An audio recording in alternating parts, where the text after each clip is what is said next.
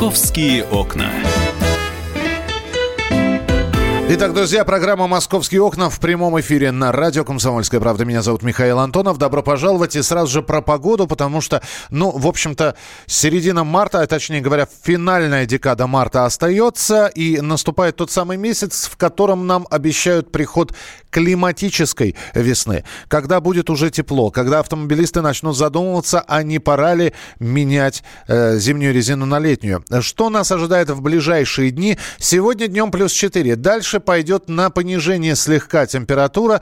Несмотря на то, что будет от нуля до плюс 2 градусов, все-таки синоптики обещают снег и снег с дождем. А, снова возвратиться к нынешним показателям. Плюс 4, плюс 5. Погода только к выходным. Ну а дальше уже финал. Финал марта. Э, собственно говоря, последняя неделя марта наступит. Опять же, без каких-либо изменений серьезных э, по, спец... Э, по мнению гидромедцентра, температура будет держаться в пределах 6-5 градусов тепла, а вот ночные температуры плюсовыми пока никак не станут. Все равно минусовые от минус 1 градуса до минуса 3. Так что э, будьте внимательны и осторожны. И э, ГИБДД э, в России в целом, э, э столичная ГИБДД предупреждает водителей о том, что ночью э, в ранние утренние часы на дорогах может быть гололед. И, собственно говоря, э, будьте внимательны и осторожны. Несколько новостей. В машинах скорой помощи обновят оборудование. Оснащение автомобилей э, будет проводиться с помощью э, здравоохранения, э, Министерства, э, Департамента здравоохранения Москвы. Э, какой именно парк автомобилей будет обновлен, пока неизвестно. Зато известно, что в Москве внедряют новый стандарт поликлиник.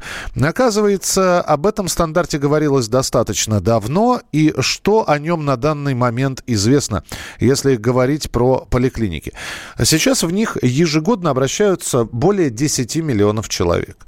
В прошлые годы с участием москвичей был внедрен новый московский стандарт поликлиник. Они стали более комфортными, и э, доступность медицинской помощи выросла в разы. Сейчас же этот новый стандарт предлагает плюс современное оборудование. Время ожидания приема в кабинете у врача сократилось в три раза и составило 10 минут. Э, по сравнению с 2012 годом время сократилось в три раза. Например, в 2012 году в очередях в поликлинику люди стояли по 30 15 минут. В общем, э, вводится новый стандарт для московских поликлиник. Э, будет вводиться он постепенно, но э, планируется, что он охватит все московские поликлиники к концу 2020 года.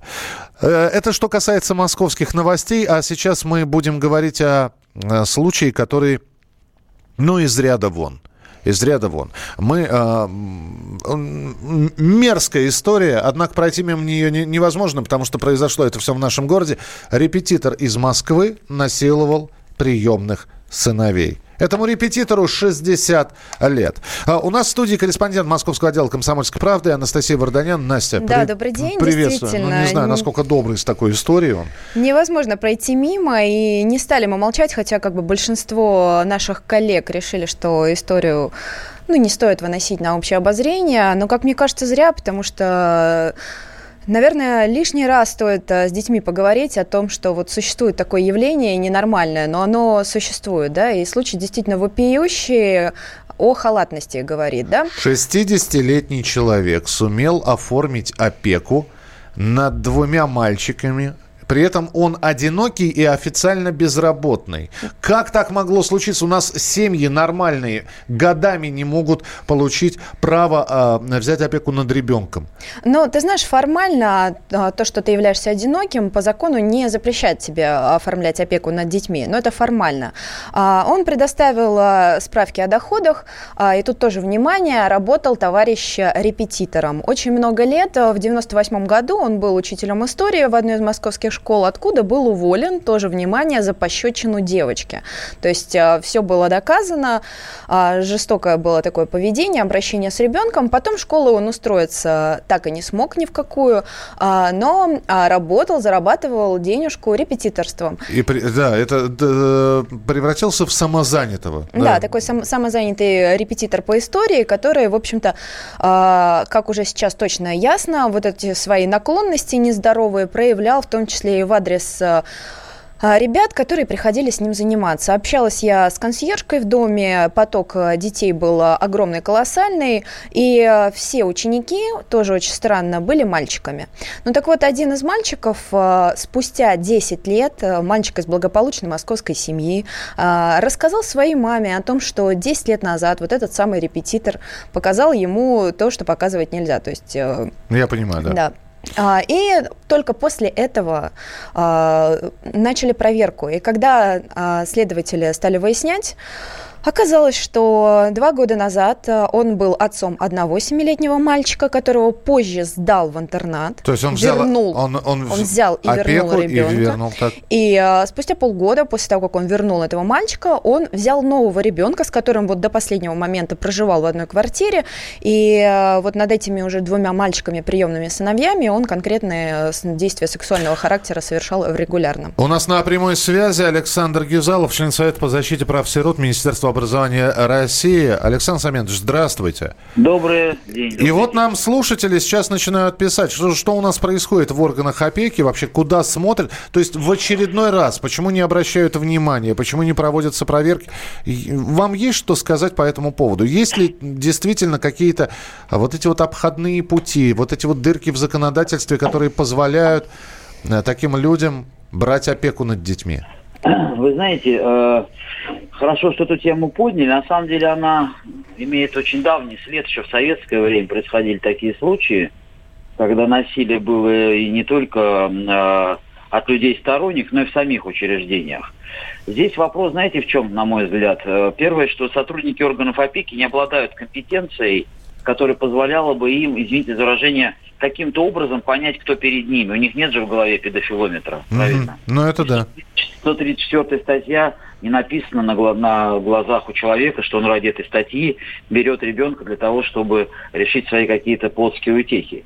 Другой момент, мне непонятно, почему второй раз дали, потому что обычно, когда первый раз ребенка сдают, автоматически такой человек должен быть внесен в черный список и никаким образом больше не должен получить э, приемного ребенка, ну, понятно, потому что он не справился, и органы опеки должны были это сделать. Другой момент, что, наверное, он сам проявил какую-то изрядную ретивость и активность, потому что очень нужны эти незащищенные, не как мальчишки, вот. И, возможно, где-то он там что-то поднес, что-то подарил, э, как-то повел себя не так, как ведут обычно приемные родители, действуя в рамках закона, добиваясь э, того, чтобы ребенок оказался в семье, ну, так скажем, правовым, правовым образом. Александр Саментович, эта история стала известна совсем недавно, и уже журналисты выяснили, что, значит, э, ну, во-первых, по информации, он самозанятый, то есть основного места работы нет, за, подраб... занимается ну, вот. репетиторством, да, он а, одинокий, то есть не женат.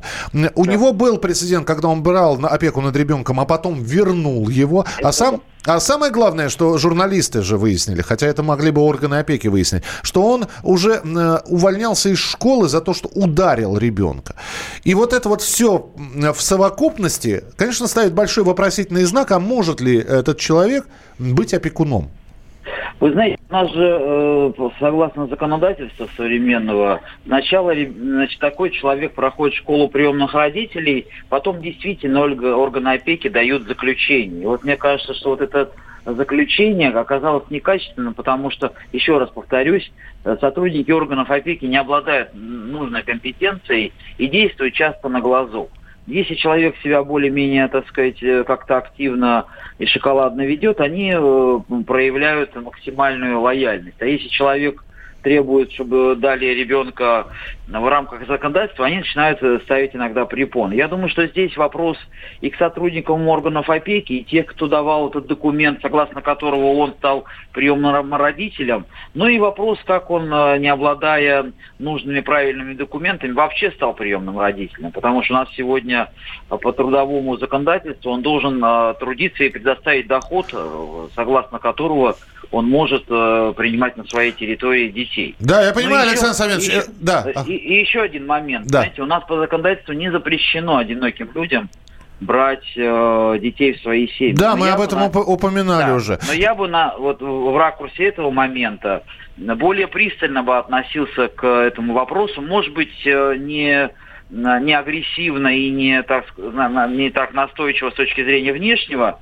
но провести дополнительные проверки относительно данного субъекта, который сейчас находится в следственном изоляторе, угу. на, надо проводить. Потому что люди разные, сегодня ситуация разная, ловят детей в социальных сетях, ну и так далее. Сегодня все открыто. Понимаю, да. Олег, здесь... Александр да. Самович, прошу прощения, времени просто совсем нет. Александр Гизалов, член Совета по защите прав сирот Министерства образования России. Настя, что и, сейчас? безусловно, речь идет о халатности, в том числе э, и со стороны органов опеки, которых сейчас будут проверять. К сожалению, как э, показало мое расследование, я уверена в том, что количество пострадавших детей будет гораздо больше, чем то, о чем мы сейчас говорим, о двое приемных сыновьях, потому как до этого он общался с семью детьми из интернатов, Ой. которые бывали у него дома на каникулах и так далее. Сейчас детей опрашивают. То есть ну, количество эпизодов. С, большой вероятностью, самых. что а, пострадавших будет больше. Он сейчас находится действительно в следственном изоляторе, ему грозит до 20 лет лишения свободы. Ну и, как часто бывает в таких случаях, будет психо- психологическая экспертиза, которая, возможно, выявит у него какое-то заболевание. Поэтому будет неудивительно, если через два года он снова начнет заниматься репетиторством. Будьте внимательны, читайте наш сайт, вы можете увидеть его фото. И если вы пострадали от этого репетитора или ваши дети, то, пожалуйста, позвоните в Следственный комитет и расскажите правду. «Московские окна».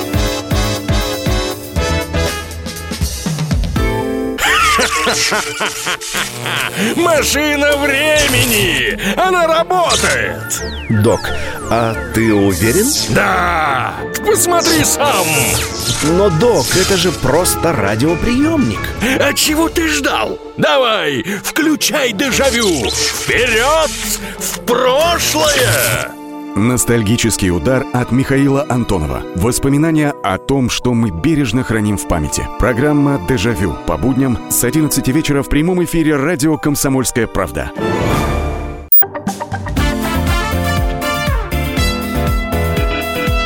«Московские окна». Друзья, программа «Московские окна» продолжает свою работу. Вы можете комментировать все, что происходит в нашем эфире. Есть э, специальный телефон, по которому мы принимаем ваши сообщения на Viber и на WhatsApp 8 967 200 ровно 9702, 8 967 200 ровно 9702. Хорошая новость от, э, от столичных орнитологов. В Москву вернулись грачи и скворцы. Грачи прилетели, сразу же вспоминается знаменитая картина. Это говорит о том, что весна, вот эта вот теплая весна, она совершенно не за горами. Еноты-полоскуны, опять же таки, проснулись в Москве. Э, летучие мыши заполонили Москву. Я так помню, надо специальный зоологический московский уголок э, создавать, чтобы рассказывать все эти новости. Но про летучих мышей действительно сообщил руководитель Московского департамента природопользования и охраны окружающей среды Антон Кульбачевский э, Э, сказал, что сейчас идет потепление климата, начинаются миграции разных видов. И, например, появились летучие мыши, которые, стало, которые прилетают сюда и ему нас нравится. Говорят, какая красивая у вас Москва, останемся мы здесь. Лисы и зайцы, по словам Кульбачевского, тоже раньше обитали южнее московского региона, но все чаще стали появляться в черте города. А, хорошо, главное, что, чтобы они не мешали нам. А, а нам как мешать? Э, нам нужно нормально передвигаться, нормально ездить. За год в Москве планируется открыть 14 новых станций метро. С нами на прямой связи специальный корреспондент Московского отдела «Комсомольской правды» Светлана Алифирова. Света, привет. Привет, привет. Планов громадье. А, ну, как обычно, да, ты же знаешь. Но что... мы знаем, да, знаем. все гладко вышло на, на бумаге, да замучили овраги, да? Вот. Действительно ли все гладко на бумаге и э, какие станции откроются, ну, совершенно гарантированно, там, через несколько месяцев буквально? Ну, если говорить о том, что, что через несколько месяцев мы увидим, то это к концу весны а, мы уже сможем прокатиться до новых станций Сокольнической линии метро. А, я напомню, что это продление э, Красной ветки. Э, эти станции в Новой Москве по- появятся. Четыре станции. Филатов Луг, Прокшина, Ольхова и Коммунарка. А, многие из них сделаны э, по, по дизайну как старинные, допустим, там лондонский вокзал 19 века. То есть такие высокие стеклянные красивые своды, потолки и стены. Все это прозрачное и много воздуха. И выглядит как действительно железнодорожный старинный вокзал. Это вот такие станции, которые нам обещают уже к концу этой весны запустить. То есть, А, когда, когда некоторые говорят, что это будут абсолютно простенькие, простенько облицованные станции, то, значит, люди не в теме просто получается, да? Э, Похоже, что да, потому что не все станции простенькие. Вот как раз эти в Новой Москве будут очень интересные. А еще будут у нас э, осенью э, в этом году Некрасовская линия долгожданная, которую все тоже слышали уже о ней много, но пока еще непонятно было, когда же она поедет. Так вот, в этом году за пределы МКАД эта линия выходит, и там будет 8 станций открываться, в- вернее, строиться, откроются первыми 4. Это Некрасовка, Лухмановская, улица Дмитриевского и Косино. А еще 4 станции, скорее всего, они будут готовы, но не для поездов с пассажирами пока. То есть, скорее всего, будет какой-то технический пуск, и потом э, обкатка э, этой линии, скорее всего, уже запуск для пассажиров будет в начале 2020 года. Но то, что они будут в этом году достроены, это уже понятно. Свет, самый главный еще один вопрос. Как выбирались э, эти станции по линиям? Почему именно Сокольническую решили продлить? Это как-то были просьбы жителей, что трудно добираться. А вот э, давно живем в этом районе, ждем метрополитена. Или это но- новозастраиваемые районы, а, соответственно, плотность заселения становится больше, и наземный общественный транспорт просто не справляется? Ты знаешь, э, вот то, что ты назвал, оба этих э, фактора, ну, они бывают решающими, да. Там и жители подключаются, просят, чтобы им э, сделали метро, допустим, как в случае с Некрасовкой вышло. А, Давно уже застраивается этот район, там уже много жителей, а, много домов многоэтажных, но трудности с подвозом, да, там невозможно пока очень так, чтобы было удобно доезжать и выезжать из района. И вот, собственно, тут совпало и желание властей, и желание жителей в случае со станцией Некрасовка. Э, А в случае с продлением Сокольнической линии, тут, конечно же, можно говорить, что, наверное, решающим стало все-таки решение властей о том, что присоединяется эта территория, да, Новая Москва появляется, то, что было пять лет назад принято. И, естественно, что там будет развиваться теперь большое строительство, не только жилищное, но там и офисные центры будут, и э, места отдыха, там парки какие-то огромные, природные территории разные. И, конечно, что надо тянуть метро, потому что э, оно будет работать на перспективу. Сейчас, конечно, там не так много жилья, Но в ближайшие годы, там 10 лет, 15, а точно будет уже сильно развиваться эти районы, и метро там придется кстати. И вот, собственно, с перспективой его и делают. А, Я просто... э, Дело в том, что я жил, э, ну и живу, собственно говоря, у- около станции метро Селигерская. Я помню, что ее открытие переносилось, ну, довольно регулярно. Э, Такая многострадальная была станция. Сначала обещали открыть в одно время. По-моему, переноса три было. А, Вот, э, опять же, есть ли м, то, то, о чем мы говорим, про вот эти вот э, новые станции ме- метро, есть ли возм- э, возможность, что сроки их открытия будут перенесены, и от чего это зависит? А, ну, ты знаешь, э, это может случиться только если будет какая-то ситуация, связанная либо с оформлением документов, что у нас бывало нередко, да, если вспоминать э, прошлогодние станции метро, допустим, открытие там Нижней Масловки, Савеловской, да, нынешней, второй, оно тоже было немножко откладывалось из-за того, что оформлялись какие-то документы, и в том числе и какие-то инженерные коммуникации настраивались. Вот два варианта. Либо будет что-то, какие-то сложности с инженерными коммуникациями, либо сложности с оформлением документов для запуска. Собственно, пока строители рассказывают, что все идет у них по графику, и никаких вот таких сложностей пока они там не видят, что это может случиться. Поэтому весной по Сокольническую линию продленную уже прям обещают в конце весны вот э, этого года. нам. Свет, а мы, в свою очередь, должны сказать тьфу тьфу тьфу Спасибо Вот тебе да, большое. Да, да, я, я за тебя Постучал. А, специальный корреспондент Московского отдела комсомольской правды Светлана Алифирова. И давайте глава столичного департамента строительства. А, была пресс-конференция у Андрея Бочкарева. И он как раз назвал, какие станции метрополитена планируется открыть. Давайте послушаем Андрея Бочкарева, что он рассказывает. В 2019 году мы планируем а, ввести в эксплуатацию, ну, завершить строительство порядка 33, там, 32,9 километра метро новых линий, 14 новых станций. Значит, про них нужно сказать следующее. Мы абсолютно уверены в вводе 8 станций в этом году и пуск с пассажирами, да, то есть потому что это участок Сокольнической линии от Саларьева до Столбова, 4 станции. Ну, я думаю, вот уже в мае месяце мы основные работы завершим, уже будем там готовить пассажирам. Далее.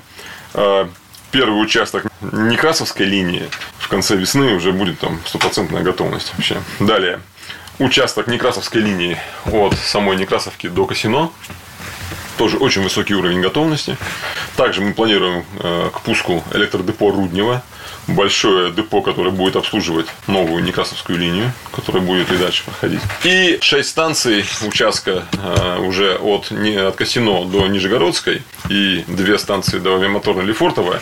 Мы планируем завершить строительство в этом году точно.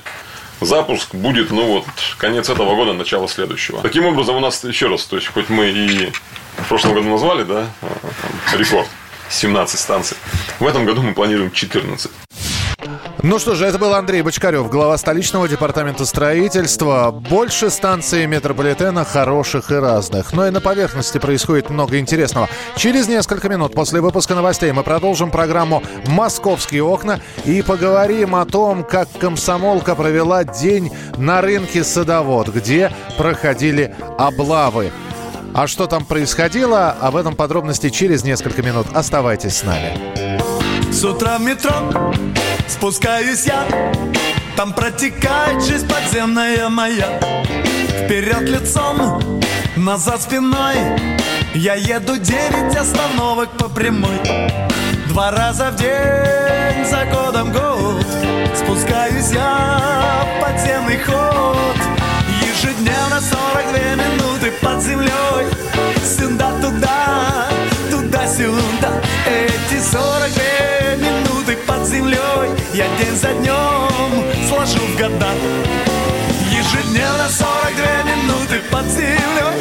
Сюда-туда, туда-сюда Эти 42 минуты под землей. Я день за днем сложу в года. И если есть на небе Бог землей вместо него электроток. Вперед спиной, назад лицом. Он чит по кругу нас магическим кольцом. Два раза в день, за годом год Мы едем задом наперед. Ежедневно 42 минуты под землей. Сюда-туда, туда-сюда. Эти 42 минуты под землей Ежедневно 42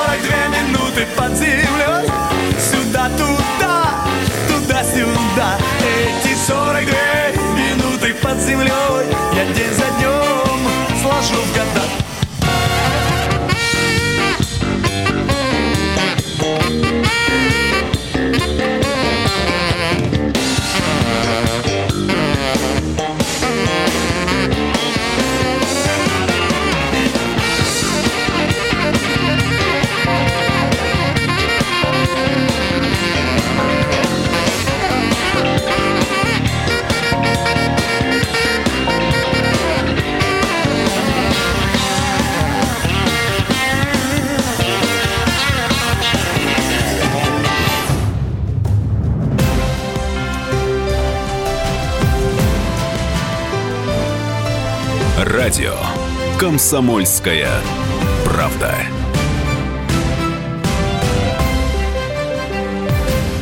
Ведущие на радио «Комсомольская правда» сдержанные и невозмутимые. Но из любого правила есть исключение – дай по морде мне. Встань и дай. Хочешь стекло хочешь? такое? Давай. Он Творог говно в эфир кидает. Я... Ты несешь какую-то хрень. Мы расстреляем его из водяных пистолетов мочой. Самый горячий парень радиостанции в прямом эфире. Исключение из правил с Максимом Шевченко. Слушайте по вторникам с 8 вечера по московскому времени.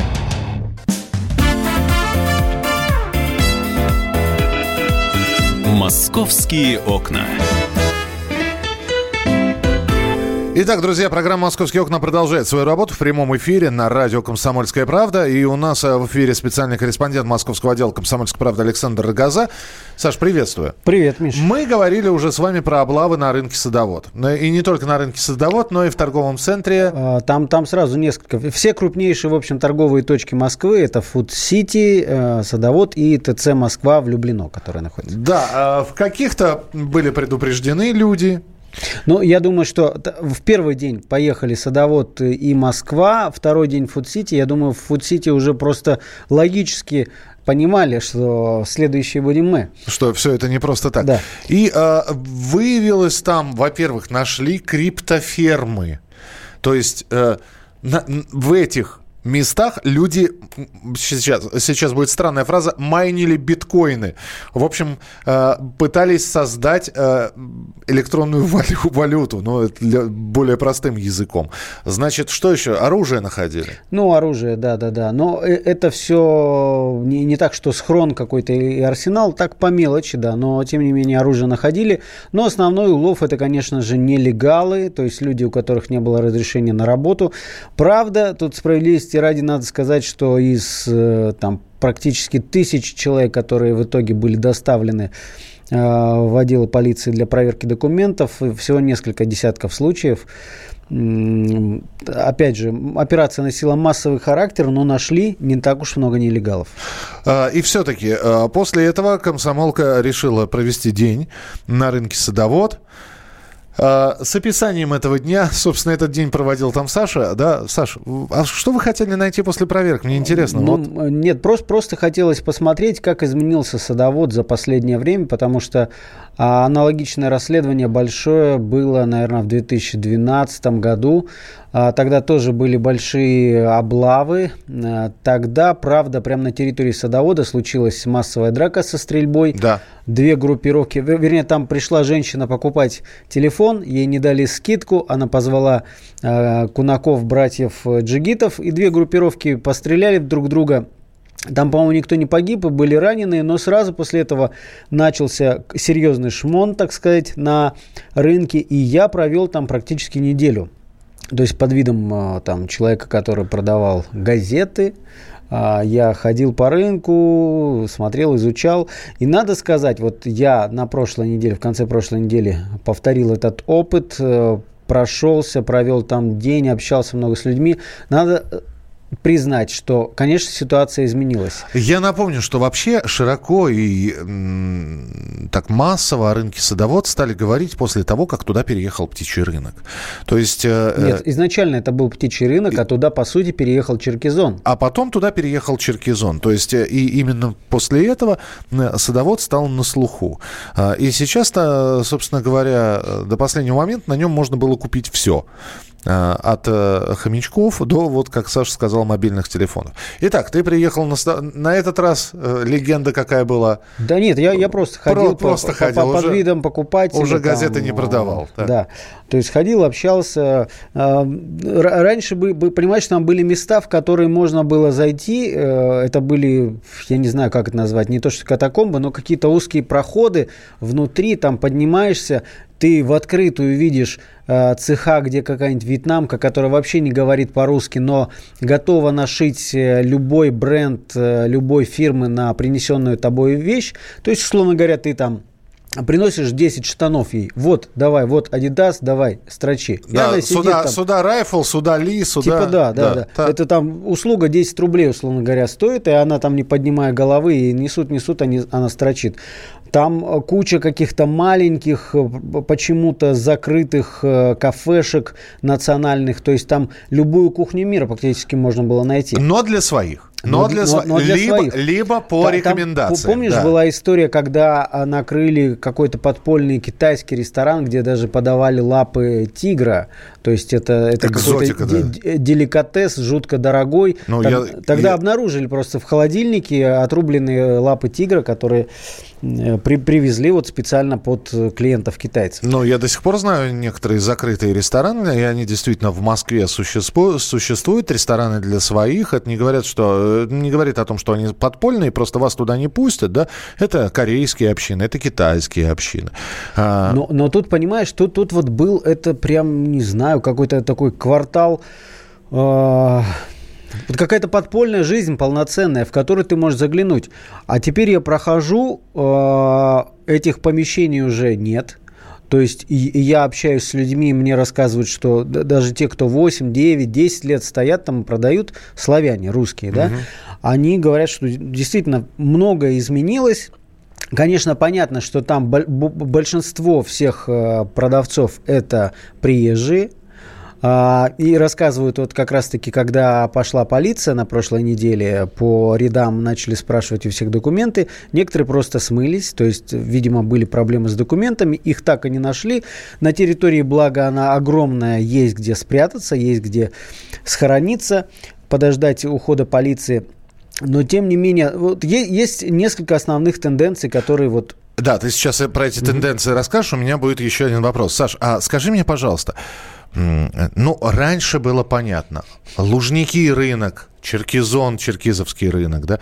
А, понятно, что брендовые вещи стоили очень дорого, а фактически ну, все население Москвы, в том числе и приезжие, да, э, челночный бизнес, отоваривались там. Там можно было себе и штаны более-менее дешево купить, и обувь, которая хоть и разваливалась, но не сразу, и так далее, и тому подобное. Сейчас количество магазинов вот такой для повседневной одежды, да еще и со скидками, их в разы. Кто ходит на эти рынки? И, э, опять же, мы привыкли к тому, что те же самые преснопамятные Лужники и Черкизон – это контрафакт непонятно каким образом доставленный в Москву, как ты говоришь, с нашитыми лейблами. А сейчас-то там что? И, и кто ну, туда ходит? Смотри, во-первых, основная все-таки основной покупатель, если говорить в количестве штук и в объемах, это оптовики. Оптовики, которые едут практически со всей страны. Там даже с Урала доезжают люди именно на садовод, чтобы купить вот партии вот этого дешевого, недорогого товара. В основном, конечно, это Китай. Есть э, категории вещей, это самопошив, которые везут, например, из Киргизии. Так. Я уверен, что под видом легальных вещей там, э, тем не менее, продается и то, что вьетнамцы шьют на подпольных закрытых производствах где-нибудь в ближнем Подмосковье, а то и в промзонах на территории Москвы. Э, тут нет никакого секрета, такие цеха периодически продолжают хлопать, вскрывать. То есть люди там живут за железной дверью, их э, никогда не выпускают, они там в две смены... Строчат, да. Да, 24 часа в сутки строчат. А, но особый шик, и, и, и знаешь, это действительно очень дешевый товар. Я уже за качество, к сожалению, я не очень разбираюсь вот в, качестве. А вот надо было в, в качестве примера ну, какую-нибудь ну, вещичку. Не, ну там, я так тру, смотрю, вроде тру, джинсы. Трусишки какие-нибудь джинсы, привезти джинсы, сейчас. Например, да. джинсы, которые стоят до 1000 рублей, там по 400, по 500, меня удивляют. Я не, не, причем, ну, особый шик, это понятно, это Китай, Вьетнам и вот что-то подобное, но особый шик там прям пишется большими буквами Турция, то есть это уже на уровень выше, Миша. Я понимаю. Другая да. ценовая категория. И на самом деле там ведь не только дешевые вещи продают, там бутики с шубами, в которых, и меня это удивило, а, продавцами работают э, девушки прям модельной внешности, такие блондинки стопроцентные. И, кстати говоря, а, очень многие продавцы, э, владельцы точек выставляют э, в авангард, так скажем, продавцов славянской внешности. То, это, то есть это женщины обычно с Украины, с Молдавии, э, которые хорошо говорят по-русски, умеют там ха-ха-хи-хи завлекать, продавать товар. И вот стоит перед дверями такая женщина, славянка, а ты видишь, что внутри за столом, уткнувшись в гаджет, сидит китаец какой-нибудь да. представитель Которого, Закавказья. Который просит себя называть Ваня просто просто, да. Ну, нет, называйте меня просто хозяин. Хозяин, да. Да. С Но... поклоном причем. Здравствуйте, И вот хозяин. эти объявления, что требуется продавец женщина-славянка, их очень много, на самом деле, на садоводе. Но самая главная тенденция, что, тем не менее, вот э, это, это старая фишка, что нанимают продавцами именно э, людей с хорошим русским языком для общения. Но Многие китайцы, как говорят, уже за годы, проведенные в Москве, ну, в принципе, числительные это уж нормально знают. И так как все-таки кризис, так как хотят экономить, они э, уже самостоятельно продают. И еще одна тенденция есть, что вьетнамская диаспора, она не просто их много стала, а среди них такие мини-олигархи появились, которые в соседних котельниках уже скупают квартиры. А, ну, и это не единичный случай. Вот все боялись чайна-таунов, да, что у нас будет китайский свой квартал, как а, в Соединенных Штатах Америки, будет, будут гетто свои. А по сути ты сейчас сказал, вот это вот... Ну, это... котельники это вот отдельная история. Те, кто живут, живет в котельниках, они, конечно, знают, что весь садовод живет в котельниках. А, слушай, но и тем не менее, да, скажи, не первый раз этим занимаешься, у нас минутка буквально осталась. Вот такие рынки типа садовода, они долго еще продержатся? Ну, пока они выгодны. Они, да, они да, вы... да, даже многие эксперты говорят, что да, а, есть вопросы к работе этих рынков, потому что это город в городе, который полиция посещает только время от времени по большим праздникам. Но, тем не менее, это большие торговые точки, которые питают вот этим ширпотребом практически всю страну, потому что из, а, там, из Питера с той стороны едут э, челноки, и с Поволжья, и с юга России, там, Краснодар Краснодарский край и Северокавказские республики. Я думаю, что э, отчет о командировке у тебя будет? Уже на сайте есть? А, можно Нет, в ближайшие в дни. В ближайшие дни, друзья. Смотрите с фотографиями, с подробностями, то, что не успели мы рассказать в эфире. Александр Газа, специальный корреспондент московского отдела. Саш, спасибо тебе большое. Это была программа «Московские окна». Оставайтесь с нами, впереди еще много интересных программ и передач. В студии был Михаил Антонов. «Московские окна».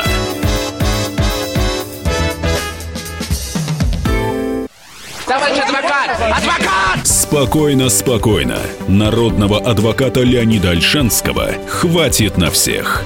Юридические консультации в прямом эфире. Слушайте и звоните по субботам с 16 часов по московскому времени.